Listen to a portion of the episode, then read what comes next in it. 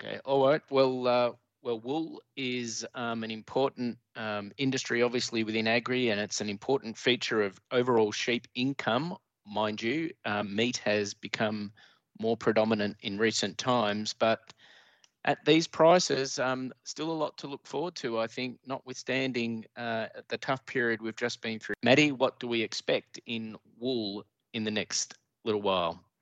Thanks, Mark. It's been a really good, solid start to 2022 for the Australian wool market. Now, that's based on a number of factors.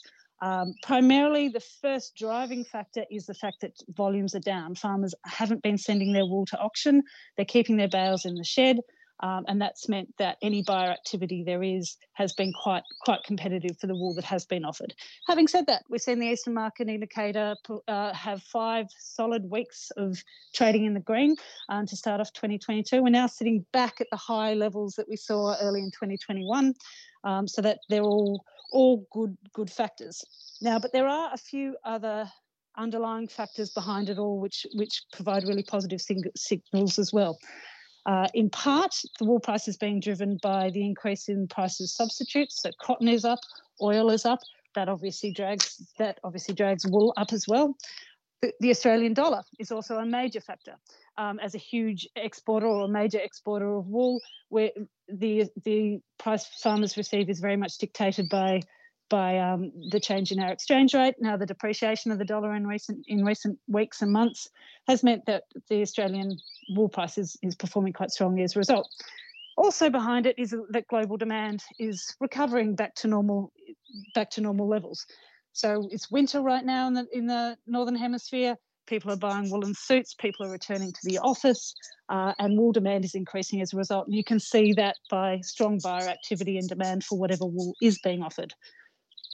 Behind that, however, we're also seeing strong production for the for this year and for the next year forecast. So um, it's being anticipated that the Australian sheep flock will head back up to 70 million this year. So that means a lot more wool in the sheds, a lot more wool at the auctions. So that will put a little bit of a down, downward pressure on prices. But in general, it, it looks all very strong for wool um, and, and all looks great looking forward.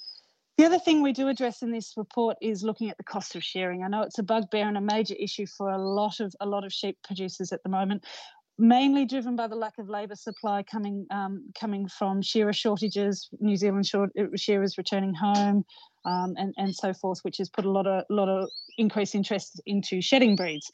But looking, we've got some figures from the Australian uh, Australian Bureau of Resource Economics, ABARES, they're looking at the return, the cost of sheep, um, of sheep shearing and crutching um, as a percentage of total wool receipts. Now they're only 2020 data, so it's not the most recent data around, but it is showing that um, that the cost of shearing and crutching is sitting at about 20% of total wool clip.